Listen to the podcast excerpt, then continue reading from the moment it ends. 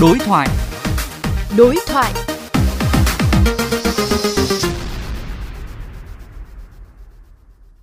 Thưa quý vị, ngày 31 tháng 5 hàng năm, Tổ chức Y tế Thế giới và các đối tác toàn cầu kỷ niệm Ngày Thế giới không thuốc lá nhằm góp phần nâng cao nhận thức về tác hại của việc hút thuốc và hút thuốc lá thụ động.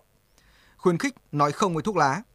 Tại Việt Nam những năm gần đây, việc sử dụng thuốc lá, trong đó có thuốc lá điện tử gia tăng trở lại, đòi hỏi những giải pháp đồng bộ từ các cơ quan chức năng.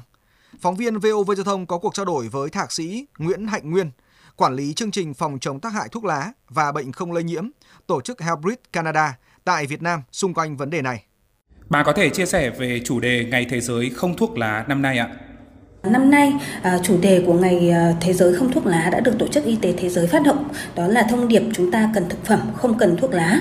Kêu gọi các quốc gia thúc đẩy các hoạt động nhằm nâng cao nhận thức của cộng đồng về tác hại của thuốc lá tới sức khỏe, kinh tế, môi trường, an ninh lương thực, dinh dưỡng và đồng thời khuyến khích người nông dân chuyển đổi thay thế cây thuốc lá bằng những cái cây trồng phù hợp hơn. Và chủ đề này cũng đề cập đến mối liên hệ giữa thuốc lá với đói nghèo à, thông qua đó nhằm kêu gọi người hút thuốc lá bỏ thuốc lá để dành tiền chi cho những sản phẩm thiết yếu như là thực phẩm à, hay những sản phẩm chăm sóc dinh dưỡng. Tại Việt Nam, những nỗ lực giảm sử dụng thuốc lá gần 10 năm qua có nguy cơ bị phá vỡ khi tỷ lệ thanh thiếu niên hút thuốc lá điện tử đang gia tăng nhanh chóng với khoảng 3,5% ở nhóm tuổi 13 đến 15 và 7,3% ở nhóm tuổi 15 đến 24. Việc cấm thuốc lá điện tử liệu có cần thiết và khả thi thưa bà? Các cái sản phẩm thuốc lá mới này đều có chứa nicotine, một chất gây nghiện cao và do đó thì có ảnh hưởng đến sức khỏe cũng như đặc biệt là ảnh hưởng đến sự phát triển não bộ của trẻ. Và sử dụng thuốc lá điện tử, thuốc lá nung nóng cũng đã được chứng minh gây nên những cái bệnh cấp và mãn tính nguy hiểm như là ung thư, tim mạch hay là bệnh hô hấp và nghiêm trọng hơn so với thuốc lá thông thường, thuốc lá điện tử còn gây ra các cái trường hợp tổn thương cấp tính dẫn tới tử vong do hội chứng tổn thương phổi cấp EVALI hoặc là ngộ độc do sử dụng ờ, các cái dung dịch thuốc lá điện tử còn tiềm ẩn nguy cơ phát sinh tệ nạn xã hội do sử dụng kết hợp cùng với ma túy và các cái chất à, kích thích gây nghiện khác. Do ở Việt Nam quy mô thị trường và tỷ lệ sử dụng thuốc lá điện tử vẫn còn thấp,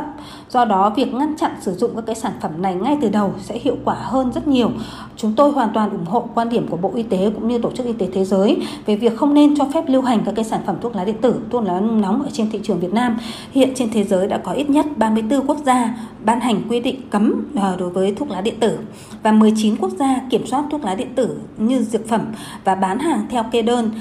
và ờ, đồng thời thì cũng có nhiều quốc gia thực hiện các cái biện pháp cấm một phần như là cấm dung dịch điện tử có hương vị hay cấm quảng cáo khuyến mại tài trợ cấm bán các cái sản phẩm thuốc lá điện tử cho thanh thiếu niên ở một số quốc gia khác sau một thời gian cho phép lưu hành cũng đã phải thắt chặt hơn những cái quy định kiểm soát vì tỷ lệ hút thuốc tăng đột biến trong thời gian ngắn đặc biệt là ở trong thanh thiếu niên và giới trẻ. Xin cảm ơn bà.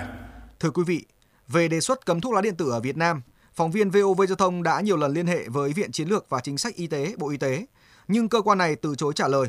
Nói về những giải pháp bảo vệ thế hệ trẻ khỏi sự bùa vây của thuốc lá thế hệ mới, bà Nguyễn Thị Việt Nga, Ủy viên Ủy ban Văn hóa Giáo dục của Quốc hội cho rằng, bên cạnh việc đẩy mạnh truyền thông thì việc đầu tiên cần làm là hoàn thiện hành lang pháp lý.